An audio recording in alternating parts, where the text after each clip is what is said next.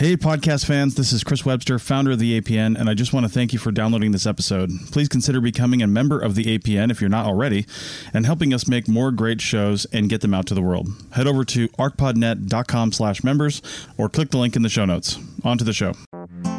You're listening to the Archaeology Podcast Network.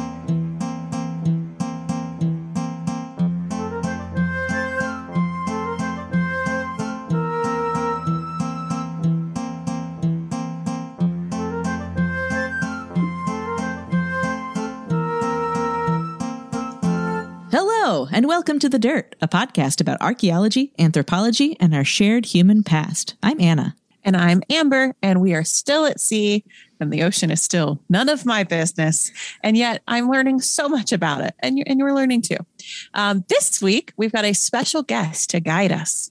So, Christine Bassett is currently a program coordinator for the National Oce- Oceanic and Atmospheric Administration's Weather Program Office. So, they're at NOAA.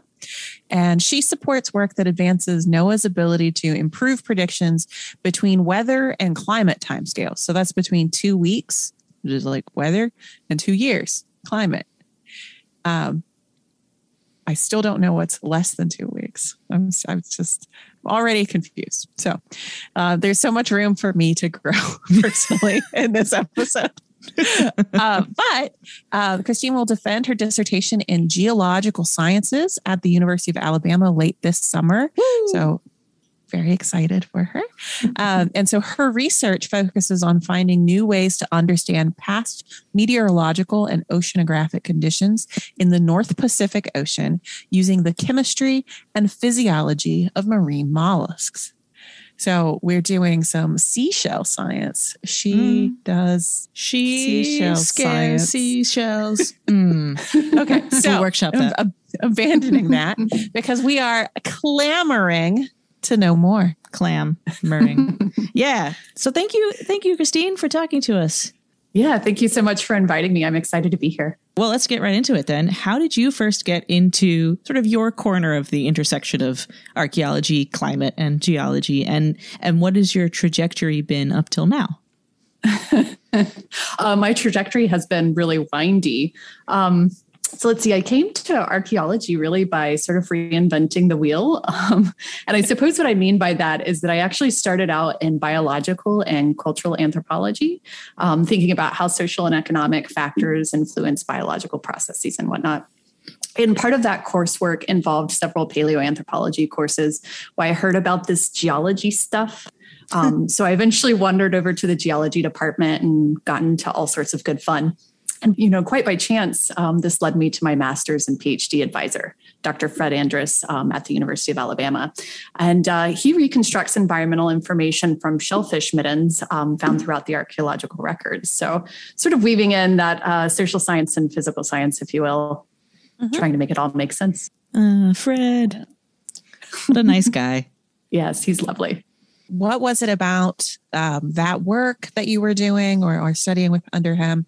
Uh, and really, what questions first got you interested in that intersection between archaeology and climate research? Climate research is sort of, I would think, kind of further away from like the humany parts like you're Mhm. going from like what's happening inside humans like biologically to what's happening among humans to sort of the Yeah. world in which they were leaving the signatures through their their interactions with their bodies like it's sort of How'd you get there? Yeah. the, the scales are really yeah so i'm not i'm not going to i'm not going to pretend that it makes sense to anybody outside of my head but um, what had initially interested me was um, actually understanding the intersection of modern society and climate and so during my undergraduate days in anthropology there was a doctoral student at my undergraduate institution who was looking at how changes in glacial hydrology in the andes um, impacted social and economic frameworks for indigenous communities real and quick so as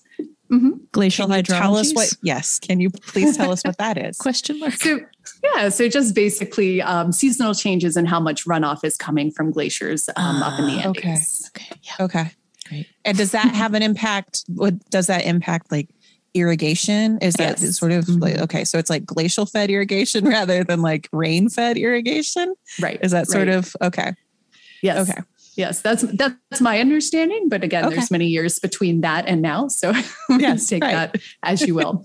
um, but as I was learning more about this work, um, I became increasingly interested in how the changes we're experiencing today compared to the changes experienced throughout Earth history. And so from there, I sort of spiraled into the wonderful world of paleoclimate and uh, paleoceanography and discovered that there was this fantastic group of archaeologists and geologists that were working on reconstructing paleo environments using shellfish that had been excavated from archaeological sites um, all over the world. So here I am. Yeah. The reason that I know you, Christine, is that you are currently part of the Unalaska Sea Ice Project, which I was lucky enough to also take part in while I was at Boston University. So, can you tell us a bit about the project and your specific part in it?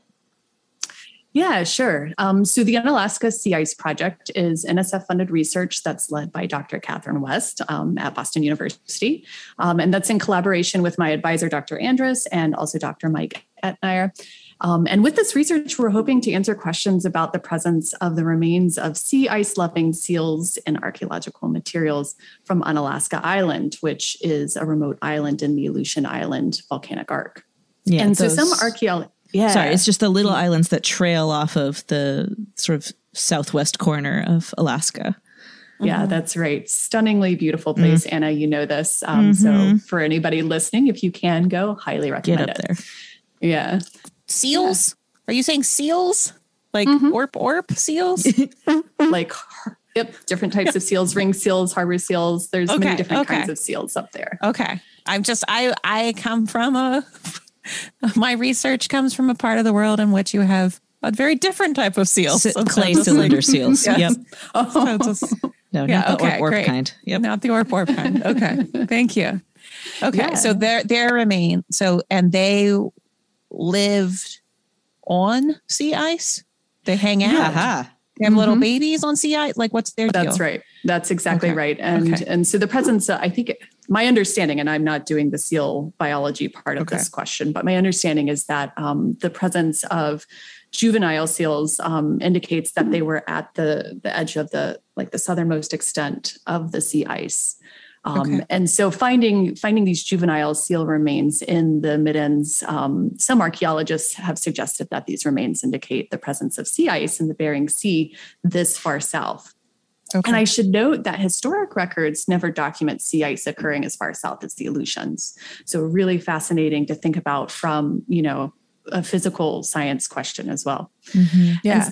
And and I'm I'm so sorry. I'm going to keep asking questions because I don't know Yeah. anything about this.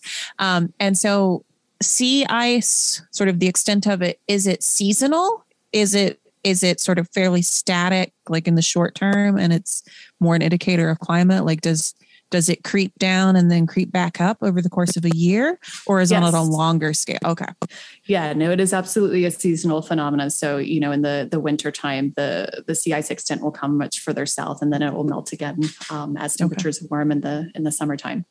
So, yeah, it's a very seasonal process. Um, and so, basically, our team plans to address questions about the southernmost extent of the sea ice um, by using a combination of zooarchaeological archaeological analysis, um, paleoenvironmental reconstructions via stable isotopes. Um, from animal bones and shells. I think somebody is working on toolkit analysis and also comparing it to some contemporary oceanographic analyses. Oh well. So the idea is that the seal bones are present in a part of the Aleutians that would suggest that the sea ice got farther south than anyone has ever seen or had like a record of it. In the his, yeah, in the historic record, because if you look into the if you look into the paleoclimate record, um, you know, tens of thousands of years ago, you you would probably be able to identify a time period that sea ice may have come as far south. But certainly during the historic record, um, we don't have documentation of sea ice coming as far south as the Aleutians. Right. So the question has been like where'd those seals come from? That's right. and and so the extent of so what's like what's your the time scale of this project and sort of the material that um, is being studied or excavated or Our analysis focuses on um, well preserved faunal deposits from 3 Mhm. previously excavated sites that are housed at the Museum of the Aleutians, and they Okay. date from approximately 4,700 to 350 years before present. Okay. Yeah, so fairly recent Okay, in okay. terms of the things that you, Okay. you and I talk about. Okay. So the not the like tens of thousands of years kind of. Okay. Okay. Um, that's, but that's a that's a good that's a good chunk of time to sort of. I guess It would- is. It makes it, it, it stands. It seems reasonable to me that you would see you you one could see like pretty considerable fluctuations in that time. But I don't know. Yeah. That's why you're Yeah. here. yeah that is that is why i'm here and we are still very much answering that question to sort of back that up a little bit a, Yeah. a large chunk of this study is a modern calibration to see exactly how well the chemicals um, the chemical analyses of these seashells reflect sea surface temperature right because Okay. we have to have a, a high confidence um, or a high degree of confidence that you know we can actually get those sea surface temperatures from the geochemistry of these shells before we go back and apply them to the archaeological samples so so this has actually been really i would say 70% of the work has been in the modern and, and 30% you know in the archaeological record Okay. Okay. Like as your work and as this project continues, um, you you mentioned sort of sort of I don't know calibrating or it's just sort of figuring out like how much you can find out from the material. Um, but but what what can clamshells in uh, butter clams is that Mhm. is that okay? good. I'm glad I- Saxidomus, baby. that's right so so what what can they tell us like Ooh, like because i'm thinking like because me somebody who knows nothing about this topic it would sort of be like clams are there they're like sort of in the same thing as this the the juvenile seal remains like just sort of like their Yeah. presence itself it, like tells us something Oh, Is it's so much cooler than here? that. are the are it's just like the fact that there are like clams like hanging out or and these are clams that have been processed exclusively Yeah. or are they clams that just lived and passed away and yeah well they were they were definitely uh, they were definitely somebody's dinner. So you do uh, Okay. you do find these in, in huge piles in some locations. You'll see these okay. they did. You know, they did thousands like of them so. beach themselves. No no.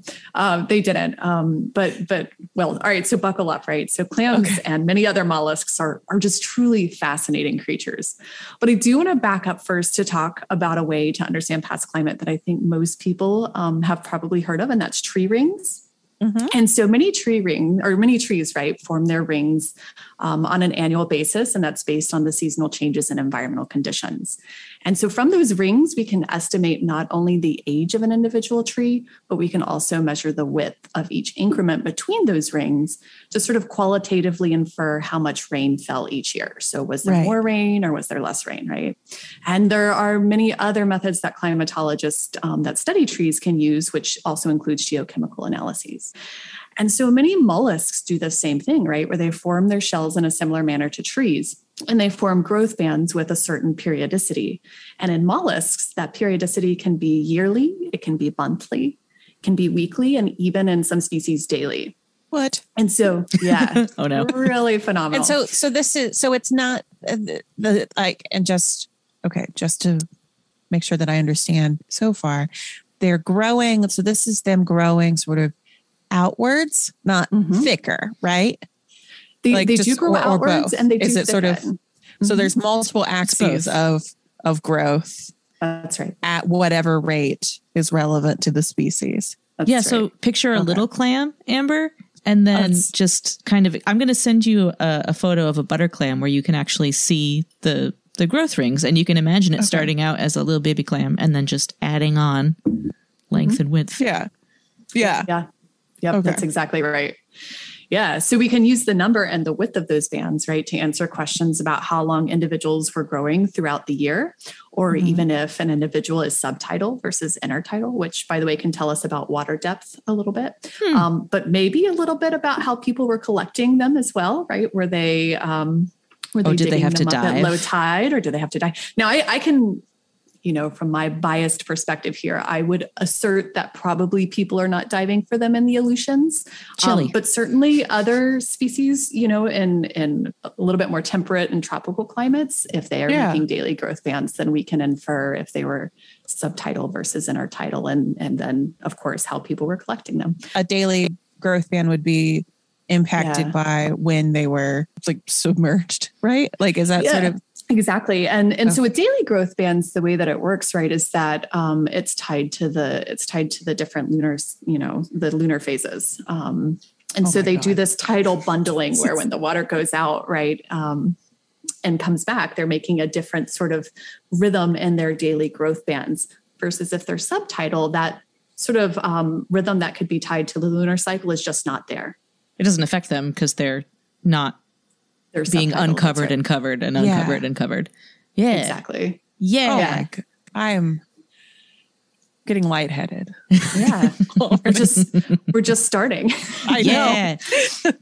The other really neat thing about marine mollusks, right, is that the chemistry of their shells is also a reflection of the temperature of the water that they're growing in, as well as the chemical properties of that water.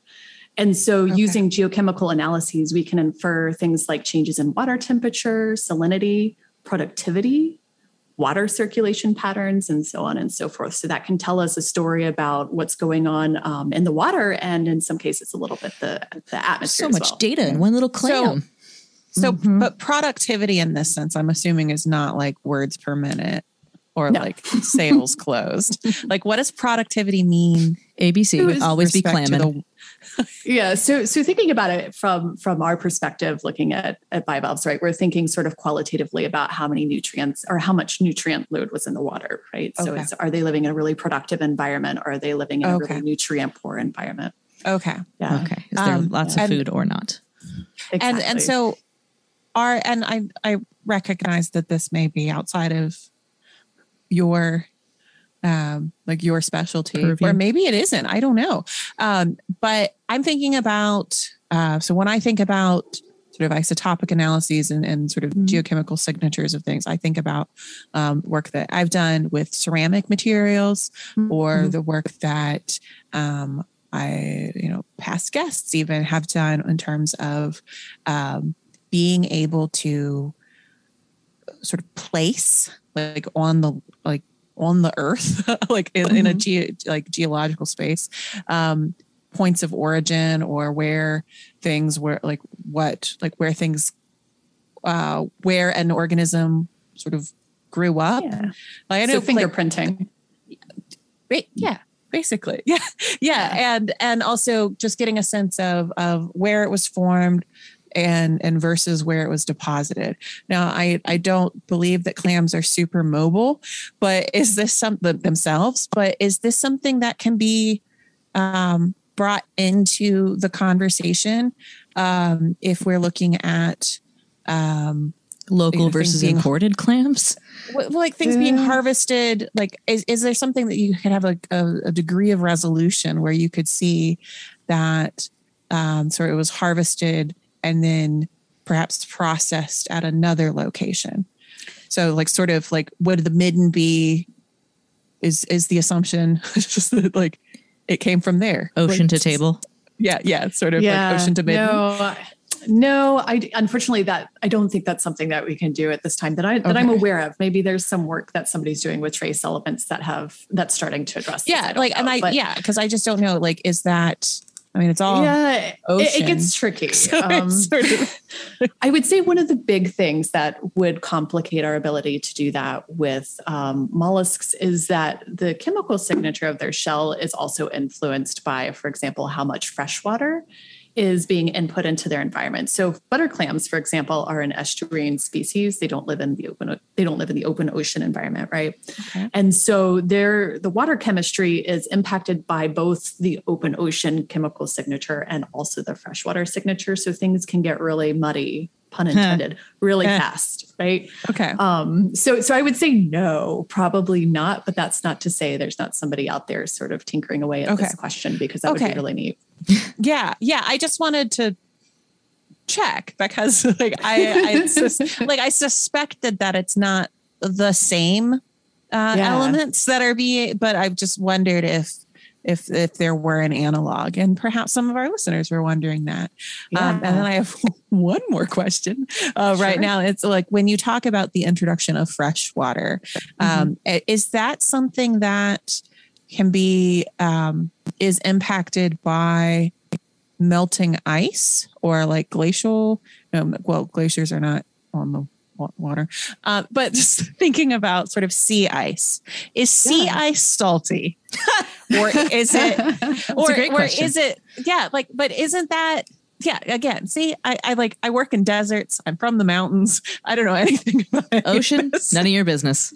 yeah, Yeah. just like but but is that something that that- is that something that affects it like if it is like a melting like if if the the ice If it's is melting in this season versus it is um like the the it's relatively uh, more saline because there's more water like locked up in sea ice is Yeah. is that or is it just really just location near um like at an at an estuary or or where a a river or stream would be like meeting ocean Yeah. water So, so what I will tell you is the physical environment gets really complicated really fast, right? And there's a lot of different things that can change the salinity. Um, Okay. You know, freshwater inputs that could affect the salinity of these environments.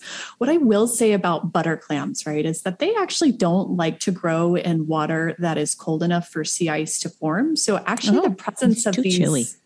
Yeah, the presence of these um, butter clams in these sites in and of itself is a little bit of a hint that maybe it's not as cold as some folks Okay. might think they are.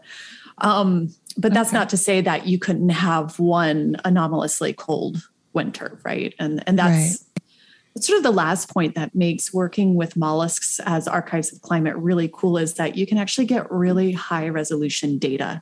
So, for example, with some species, we can get weekly averages of different kinds of data like sea surface temperature. Whereas, like more traditional methods, such as sediment cores, will average tens to hundreds, even thousands of years together. So, you miss things like seasonal temperature, maxima, and minima. So, really neat critters, those mollusks. oh my gosh and this just and and it's just mollusks and just specific uh sort of species that that grow in this way or are there other Um, things that Yeah, no, there are definitely other things that do this. Um, so i'm never so- going to be able to eat seafood again as if i could already just like looking at them be like what do you know Yeah. So well, so fish, right, make otoliths, right? Catherine actually is more of an expert on otoliths than I am, but fish have these calcium carbonate discs sort of in their the placement where their ears Ear would be, right? Yeah. Yeah, basically ear bones that you can get, you can do stable isotope analysis of them and get Mm.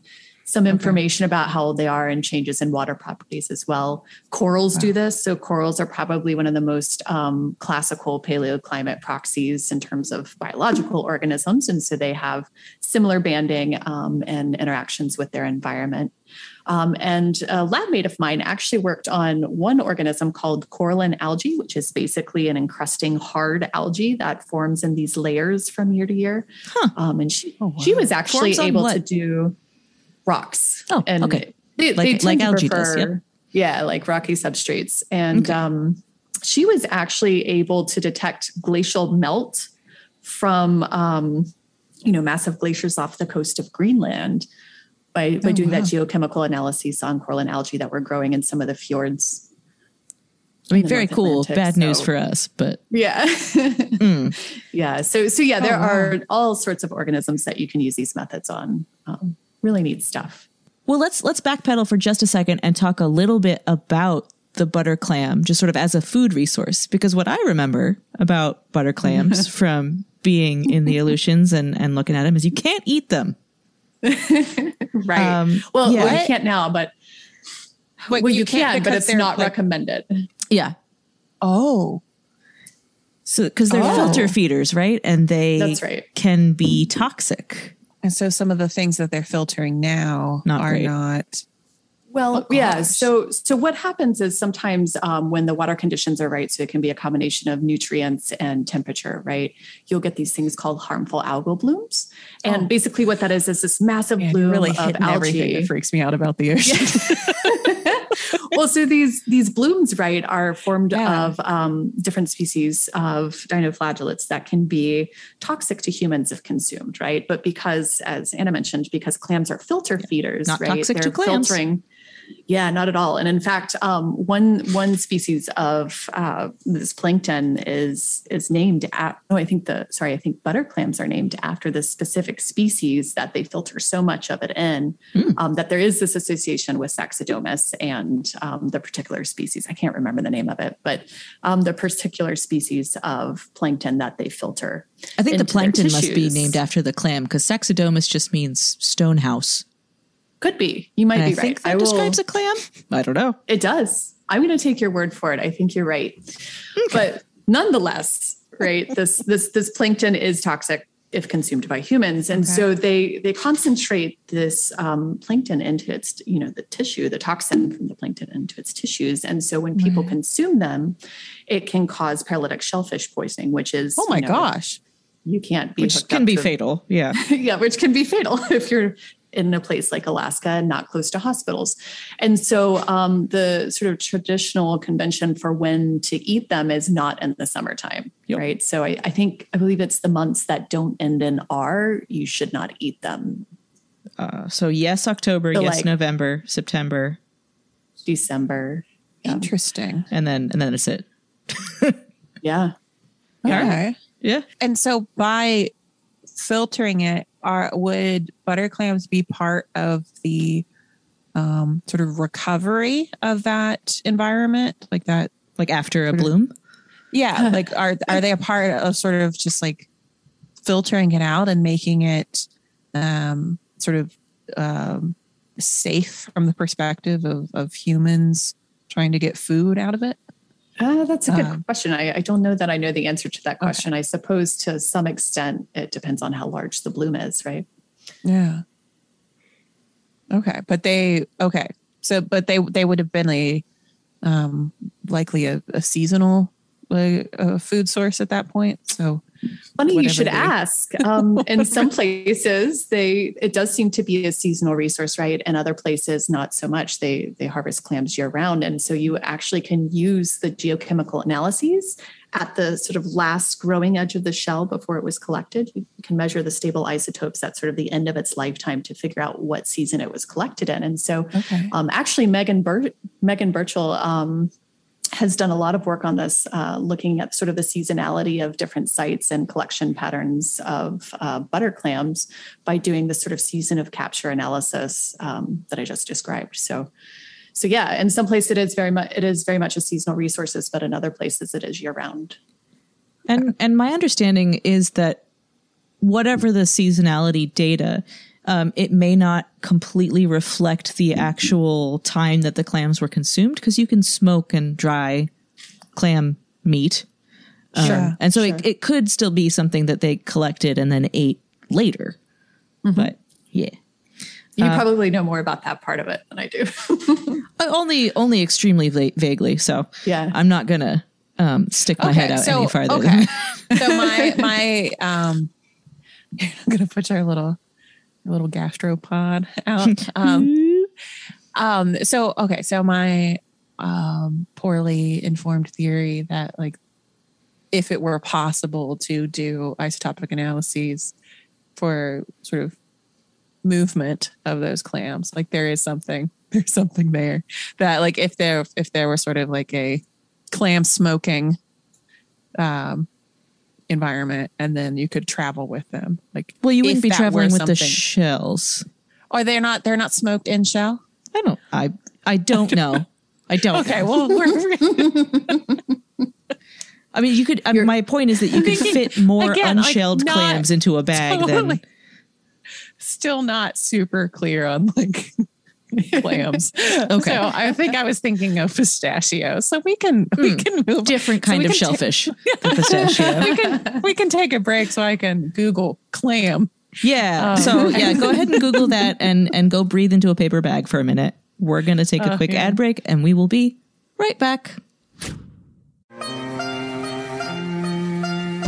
It's Chris Webster again. If you haven't checked out our new parent website, kulturomedia.com, then please do. Kulturo is spelled K U L T U R O, and it's where we promote all of our live events. We've got one coming up in November. Check it out over at Kulturo when it gets posted. If it's already happened and you're hearing this, then as a member, you can go to your member pages and see the event recording. Our live events are always free, but you have to show up during the event to see it. So that's kulturomedia.com for all our live events and more. kulturomedia.com.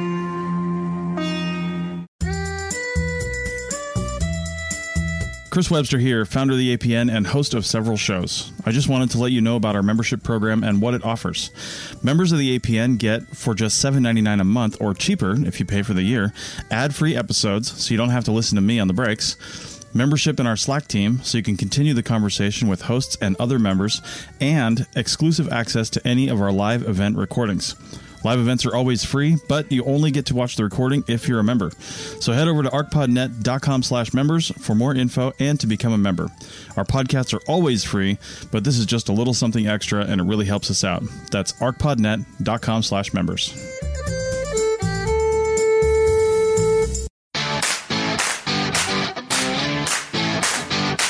This is Chris Webster with the APN. I'm also a project manager for several industries. I wouldn't be able to keep on track with really anything if it wasn't for Motion. With Motion, I just say what I need to do, how long I think it will take, what sort of priority I think it has, and Motion builds my day for me. It'll even build in breaks because, let's be honest, it's hard to remember to stop to eat lunch sometimes. So head over to archpodnet.com slash motion for a free trial and a discount if you sign up. You'll kick back a small amount to the APN if you do. That's archpodnet.com slash motion. And we're back. And uh, wouldn't you know it, I've got another question. Um, so, um, Christine, so your skill set, uh, your research skill set, um, is it specific to the Arctic? Is it specific to butter clams? Um, so, could you do the work that you do in other? Other oceans um, like other parts of the world other time periods No, my skill set is not at all specific to the Arctic. Um, while most of my dissertation work has been with butter clams as part of the Unalaska Sea Ice Project, I've actually also worked with abalone from the California Channel Islands. I like to call Oh, them wow. charismatic. Uh, I like to call them charismatic mega mollusks, by the way. Um, Oh, I like that. Right. Um, so with that work, I actually began laying the groundwork for using a suite of stable isotopes, so nitrogen, oxygen, and carbon, to sort of infer the occurrence of upwelling in the California current over the course of the snail's life. So that project is very much a work in progress. Um, Okay. I've also dabbled with some freshwater snails from caves located in Central America. Um, and yeah, I mean, there's there's people working on all, all sorts of um, organisms from all sorts of, of locations, from the There's tropics to the poles. Mollusk world that I know nothing about.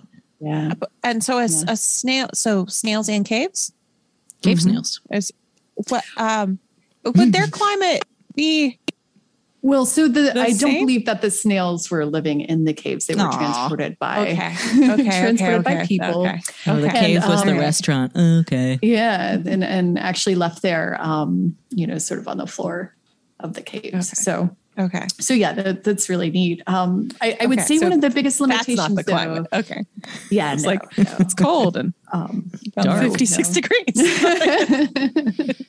no, definitely not. I, I would say one of the biggest limitations, though, is time periods. Um, And I, I couldn't put a specific number to this, right? Because it kind of depends on the questions that you're asking. Um, but of course, the biggest limiting factor here is the preservation. So, okay you know, certainly the most recent the sample, the more you can get from it because you can analyze not only the calcium carbonate that the shell itself is made of, but the organic material in the different, you know, with between the crystals of calcium carbonate. Um, so certainly within, you know, the Holocene or the last 10,000 years, you can Mhm. get a lot of really good information from them. So- you can also so sorry, 10,000 years is soon enough No, no. for like a lot Well, of information like well, that, as you probably know it very much depends on the environment right and the preservation of the of the different samples um, so Yeah. you'll it'll be very different from samples that were collected from desert sites versus arctic sites versus you know et cetera et cetera um, so yeah it is very much a factor of the preservation of the shells okay now, some geologists will use some of these geochemical methods, right, on samples that were collected 65 to, you know, 70 million years ago. And we'll look at at you know species that were living at the same time that dinosaurs were stomping around the earth, right? Um, so you can actually take um, at least the methods on the calcium carbonate back a very long time. Mm-hmm. Okay. Um, and then one, I have one more question about the uh, about other time periods, and um, and and I thinking about mo- mo- most recently, uh, and so you you know you say like the the more recent, the more likely it you know it's, it's to be preserved, and you can get more Mhm. out of it. Um, Mhm. But what about things in um, the 20th century if you were to look at something now like is this something that is impacted um, in the way that so many things like other organisms that we're sort of testing and studying is this something that is impacted by things like um, nuclear testing or Oh yeah, does it um, make like the, pollution the or isotopes goofy? yeah we like we just had a like we it the the idea of forever chemicals has just entered the discourse um, and so is this something that um, are there sort of anthropogenic changes um, to these organisms that you see on the, the scale that you are studying them is that something and maybe you haven't encountered them because you aren't really working with like anything like yeah, you know like so no 1962 no. So sales or anything like that. But is that something that is Mhm. affected and will be sort of Mhm. a consideration for, you know, your great great great grand students? Um, yeah, I mean, day? potentially, right? Um, potentially, absolutely. I haven't had to deal with this in any of the research that I'm doing, Okay. but my my advisor actually had done some work up here in the Chesapeake Bay where he was looking at archaeological samples of um, oysters, and he was looking at nitrogen isotopes um, from samples that were collected both pre and post industrial periods, right? Mhm. and you can you can see a very marked difference in the nitrogen isotopes um, from the samples that were were collected from the archaeological sites, you know, pre-industrial versus the ones that are contemporary samples. Um, Oh, wow. So yeah, you you absolutely can start getting at some of these questions about what the anthropogenic impacts on environments have been. Um, and and forever chemicals are an interesting one too, right? Because you know, mollusks, a lot of these a lot of these bivalves, all the bivalves, right, are, are filter feeders, and so yeah. Potentially there should be some signature in their shells that would you know allow us to sort of see the presence of those forever chemicals now i don't know that anybody has actually gone and looked right because it's one thing to sort of theorize that they might be there it's another thing to actually measure it Right. so i don't know the answer to that question but but But because that project would you get funded. yeah you you are what you eat right so Yeah. in in Mhm. theory Yeah. you know yeah they should be there i'm sure they are present in the soft tissues um, Mhm. how that gets incorporated into the shell or not is another Mm. question but right. but yeah, a there really are- there are some- Yeah. yeah there are some things that would show up so like i mentioned um, you know pollution right in the chesapeake Mhm. bay is something that you see that difference um, depending on what time period you're measuring in Yeah. okay. Thank you. Yeah. Mm-hmm. Well, this is something I've seen in person, but um, and guys, so impressive. But when you are um, up in the Aleutians, what does a typical day of data collection look like for you? what is typical i don't know well, okay. Uh, what Um, does it look like when you go out in the field? and by field, I mean ocean. Yeah, so so Oh, working up in the Aleutians, um, When you put it's it a like lot of fun. Um, it's it's a wild ride, right? Because you're you're on an island out in the middle of the ocean, and so the weather, you know, really changes. You can have all Tricky. four seasons in the span of a day, right?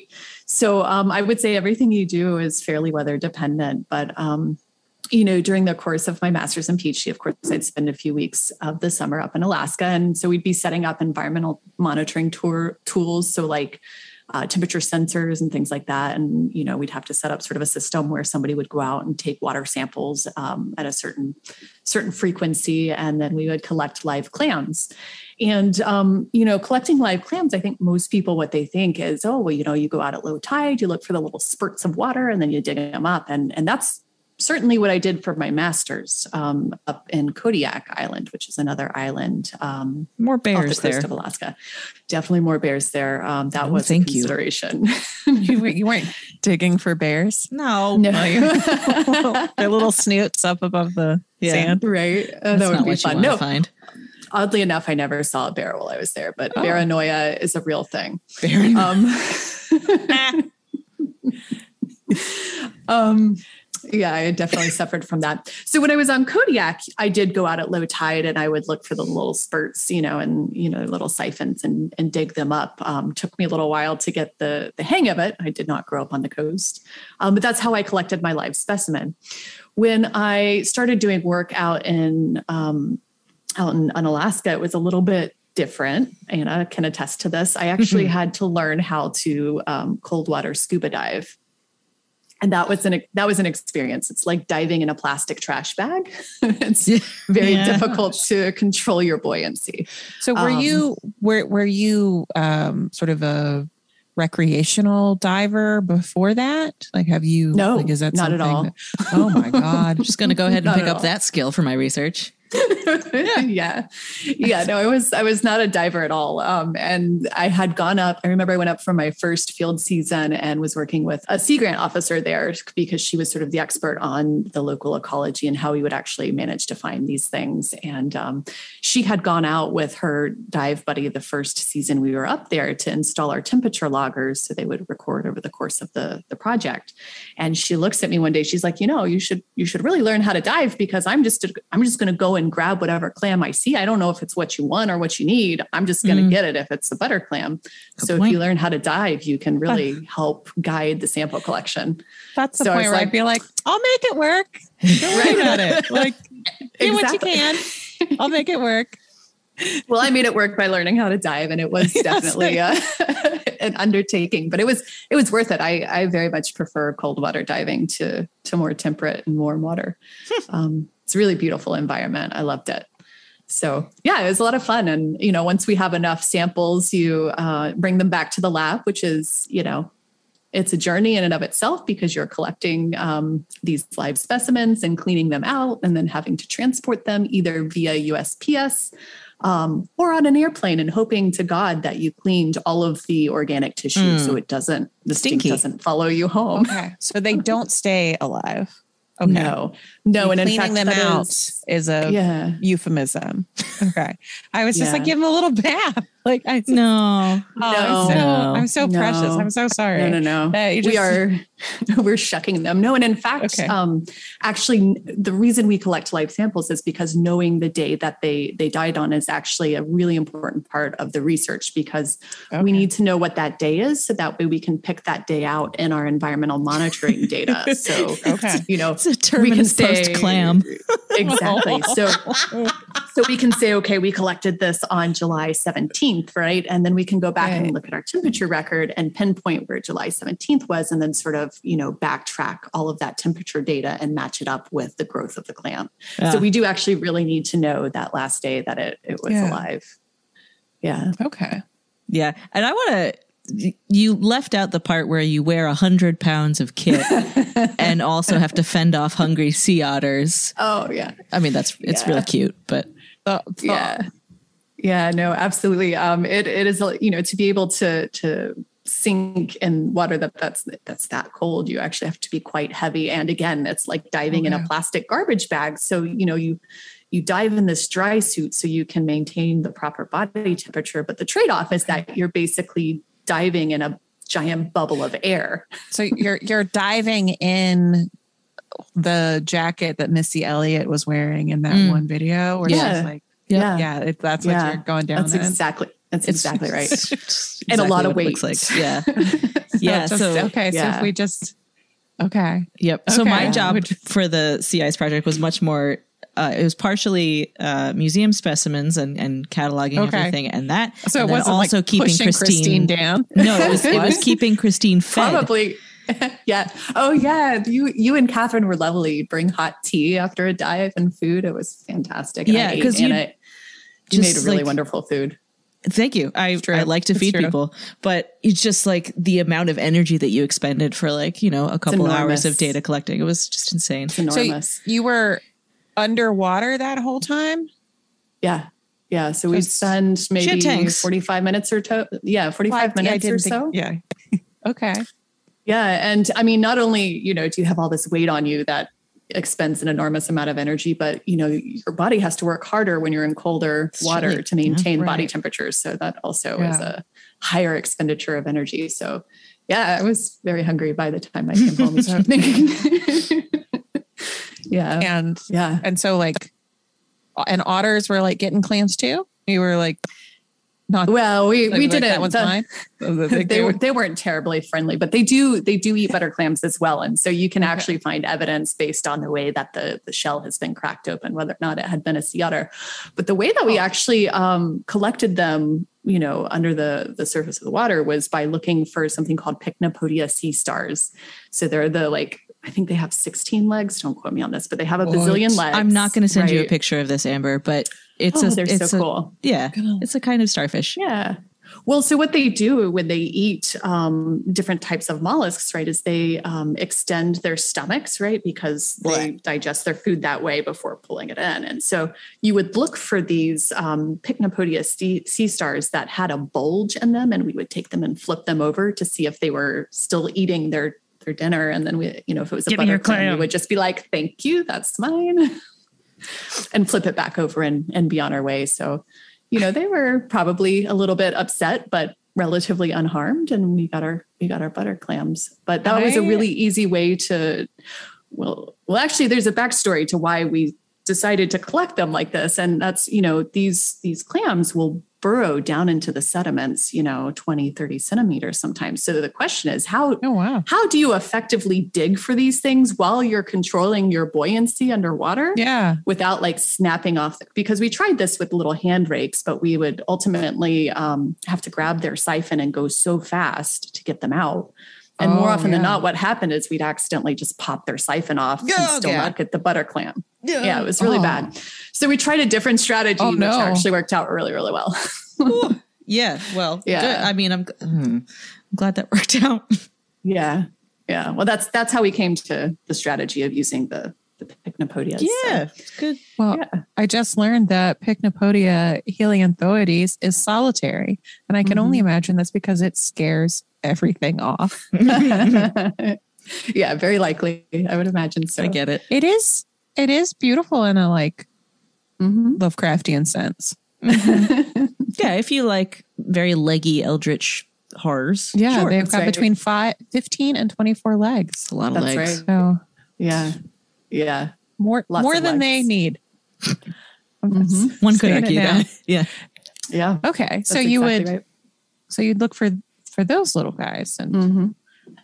Yeah, so we'd just be, you know, swimming along, flipping them all over. Excuse me. just like Excuse mugging me? sea stars. Yes. Yeah, yeah, that's that's right. Oh wow. That's incredible. So so you so like just so your your field day is just sort of like a couple hours of like extreme conditions Yeah, and then yeah. and then like coming up cleaning it out and sort of packing things for study Mhm. um Yeah. back at the museum or back at your institution or both like, Um, would, the- would you the- do lab work during sort of Oh, like after yeah. you take a nap and eat like 6,000 No, calories? no, like no. it- you, you would do it later? Okay. No, no, all of the work was done back in the lab. Okay. Um, yeah, after you know, obviously a week of sleep. Yeah. yeah. Yeah, well, and, and I can also attest. Um, one of the fun things about doing field work in Alaska in the summer is that the sun like basically doesn't set, right? Or it sets ridiculously. It sets at like eleven thirty Yeah, p.m. it's like in the Aleutians. Yeah, in the Aleutians, it does actually set. Um, I believe it sets all year. I mean, I believe it sets even in the summer, but um, it's ridiculously late. It's like 11 p.m. or 12 p.m. or Yeah. 12 a.m. And so you go and have your day of doing field work, and then you come back, eat some food, and you're like, "Who wants to hike a mountain?" me, Okay. me, I So- do. Yeah. Yeah. So yeah we did. we did. It was and so, you just kind of. It's so pretty, and so you just run yourself ragged for the whole couple of I weeks you're slept up there. so well. It was great. Oh, wow. I don't know if Yeah. I've slept that well since. No, no, Nope. I agree. I agree. Yeah. It's it's a lot of fun. Oh, it sounds a lot of fun. amazing. I mean, I like there are definitely some parts that aren't for me, but I love for you. But I love the sound of like the hiking and the weather Yeah. and the And there's foxes starfish? and, and bald eagles everywhere and Yeah. puffins. You see puffins? Oh, puffins, puffins. yeah. And one Oh. of the traditions that I I started doing when I started doing workout in the Aleutians is is picking salmon berries and making Yeah. um, salmon berry jelly every year. So I'd always come back from field work with like 16 jars of salmon Oh. berry jelly. Amber, before you ask, I think they're called salmon berries because they their ripeness coincides with the salmon run, not because Okay.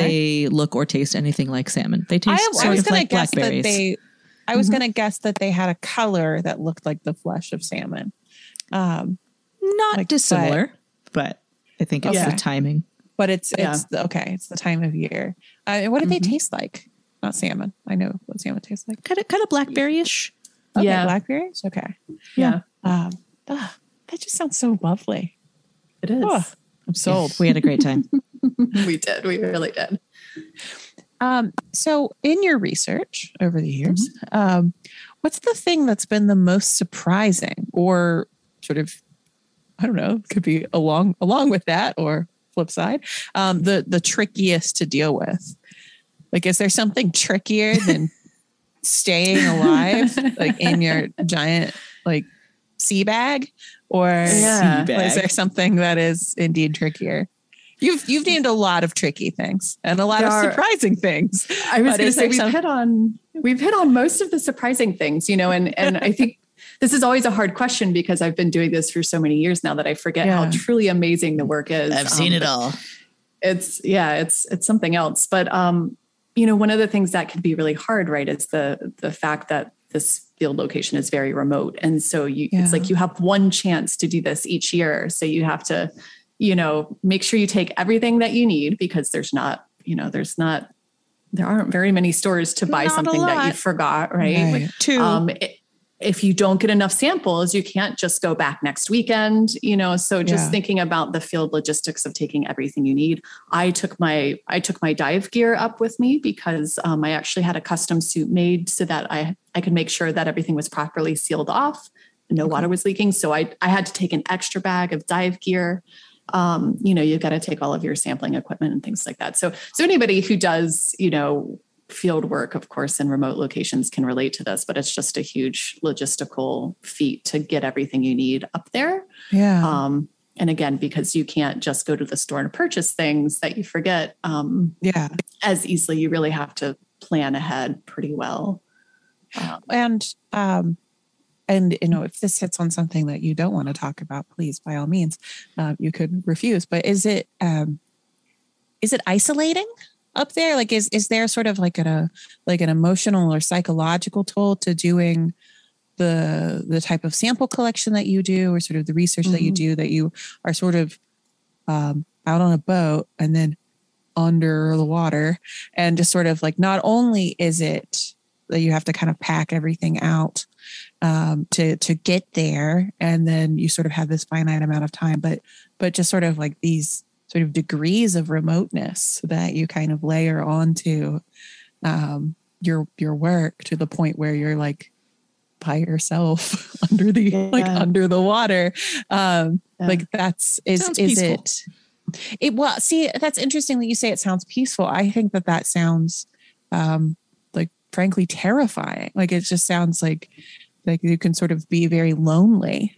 yeah. Well, so first of all, you never dive alone. You always dive with a buddy. So Okay. I, I am never alone when I'm diving. Okay, um, Oh, but uh, like there is, but there is sort of like a an inherent loneliness of there is you're in your own you're in your own little environment. Like Yes, yeah, you are.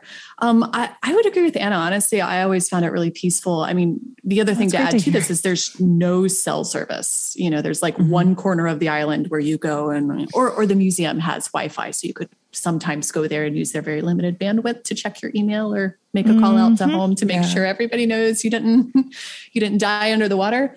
Um, My mom was horrified when I told her what I was going to do. By the way, um, no, I, I actually, I actually found it really comforting. I found that my time in Unalaska was really good to sort of reconnect with myself because there was just so much less noise from everything else telling me what I needed to do, who I needed to be, Mhm. right? And just gave me the space to just be and just enjoy the moment in a way that I don't think any of us have really felt since uh, before the dawn of smartphones. Yeah.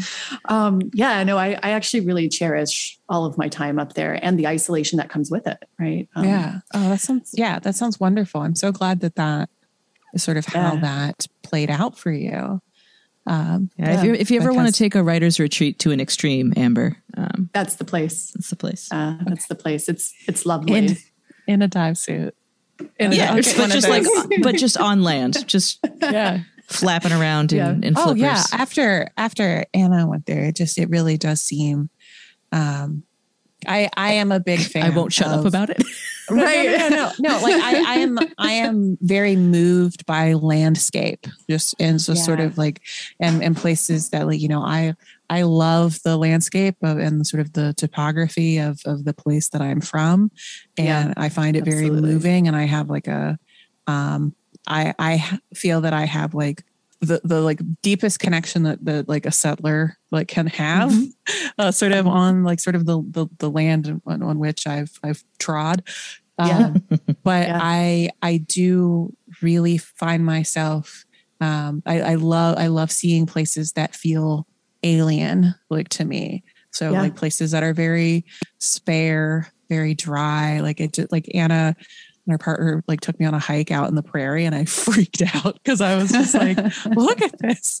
Like, and so I think that, yeah, I would love to go there because just seeing, um, just like looking out and seeing oh, what my first instinct is nothing. But Oh then no! Yeah. my Well, second instinct is like, no, no, no. But you like look out Oh, and, yeah. and just sort of like when you're out on the water and like, but there's so much like there's sort of like, like lives have been spent like Oh, out yeah. here and yeah. and sort of like all of like the biomass under us and so yeah it is it is something so if you ever need to get a gig at the unalaska uh, tourism authority right. um, Let's Yeah, I mean, I go. I, can, I can recommend you Let's all I, go I think that's a really good point. I think when I started doing field work out there, there really was a little bit of a paradigm shift because you're in such a remote location, right? And this absolutely stunning landscape. And you've, you know, I don't know, I kind of felt pretty vulnerable, right? You're really Mhm. exposed to the elements, you're really exposed to landscape.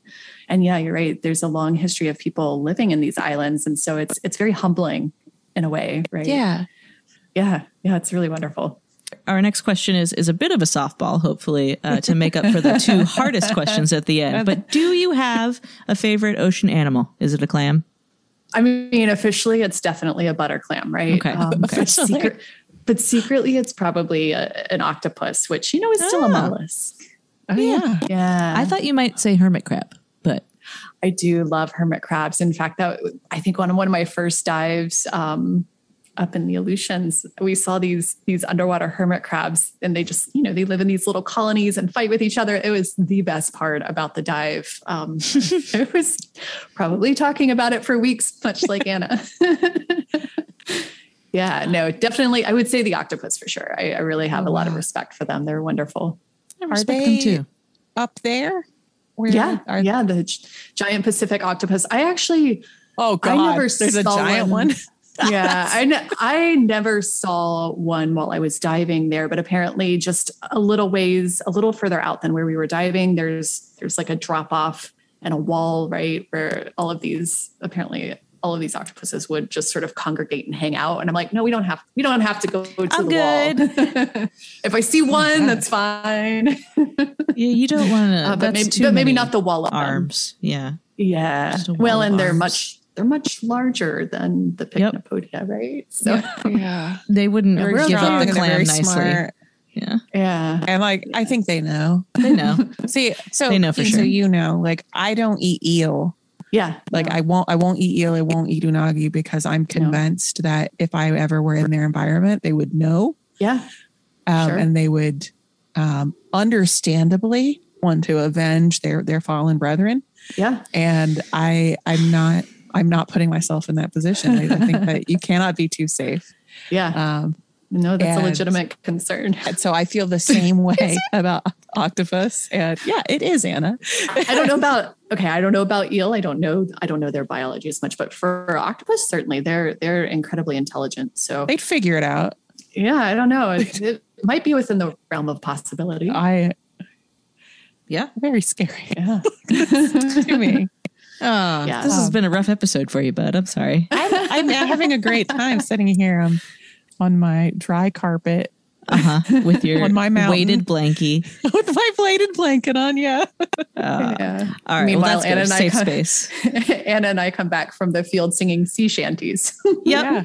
Oh, Amber, yeah. Amber hates the sea shanty, but I, I do love them. Too bad. I Yeah. I respect them. I think it's great. I, I think it's I you know I think it's a very legitimate art form Uh-huh. and form of like intangible heritage. I respect it. I just Mhm. Not for you. I just it's just I don't need it. That's fine. That's well, we're going to take a quick break, sing a shanty, and then we'll be Oh no. right back.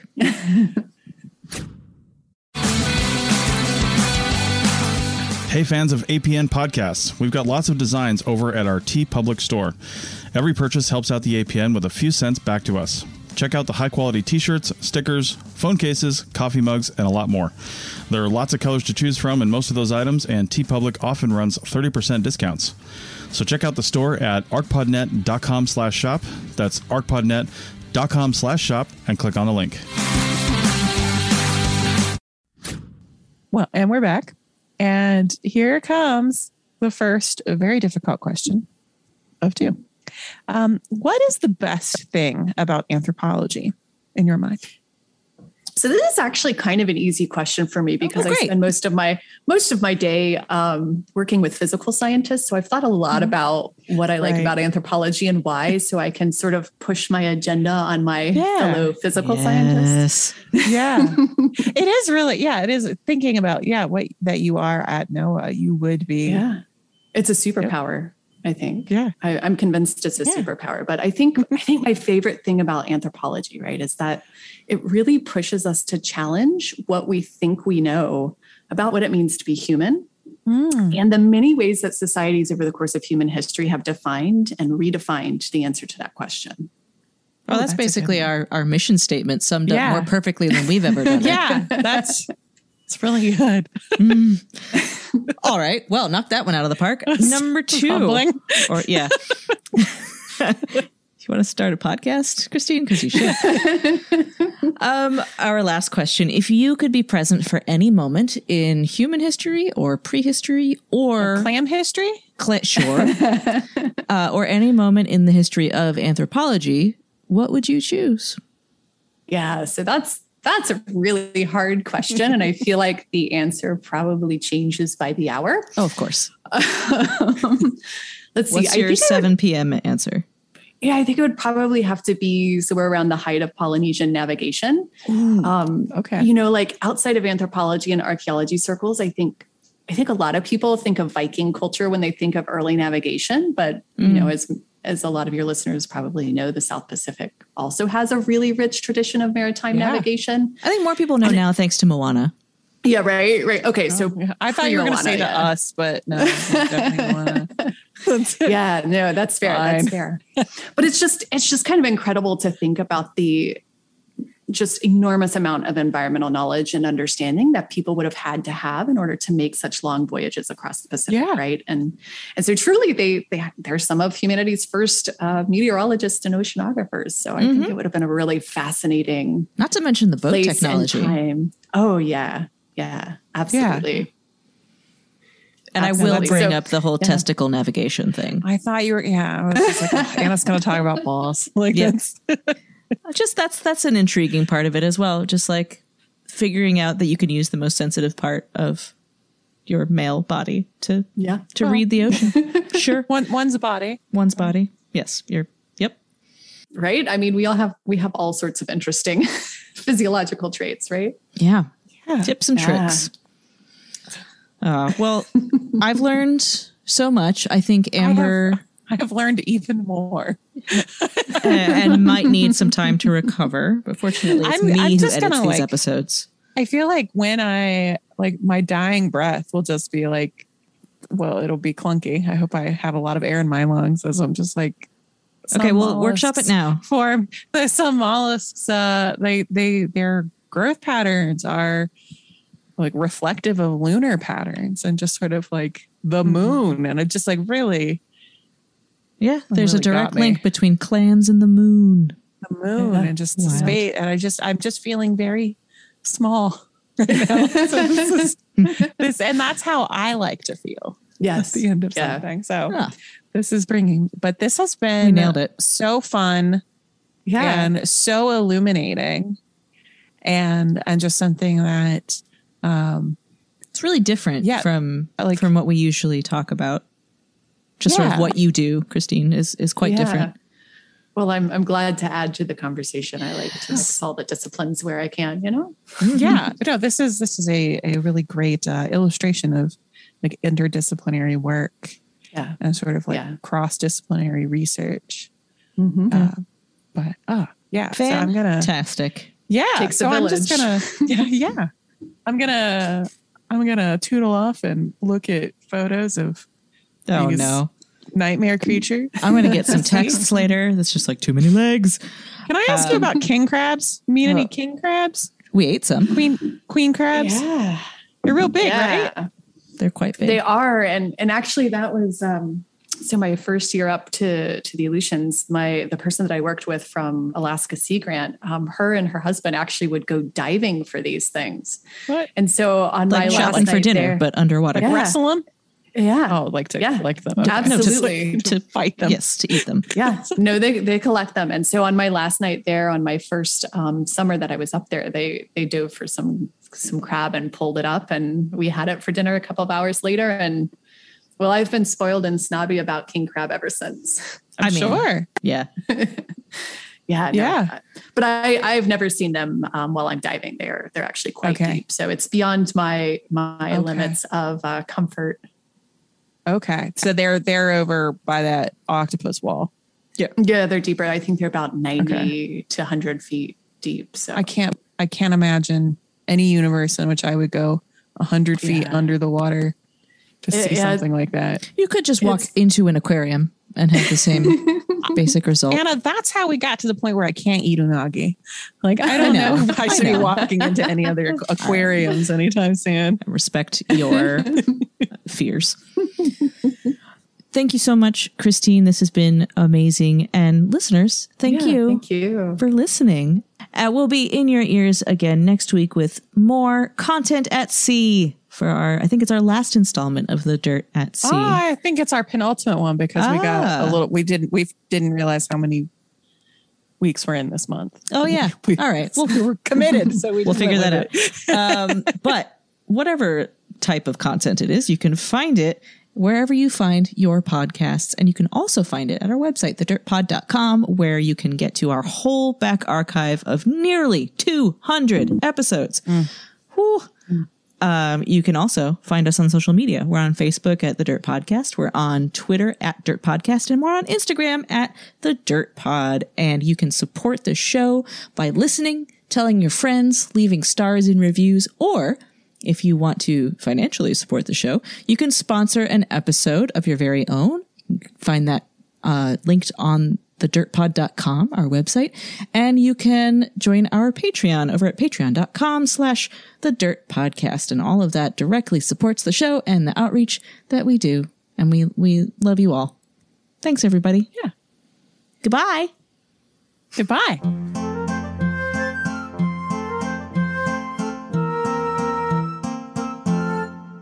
This episode was produced by Chris Webster from his RV traveling the United States, Tristan Boyle in Scotland, DigTech LLC, Kulturo Media, and the Archaeology Podcast Network. This has been a presentation of the Archaeology Podcast Network. Visit us on the web for show notes and other podcasts at www.archpodnet.com. Contact us at chris at archaeologypodcastnetwork.com. Thanks for listening to this podcast. Please consider leaving a review on your favorite podcasting app. You could also consider becoming a member so we can keep content like this free and available to all. Check out pricing and info at archpodnet.com slash members. Thanks again and have a great day.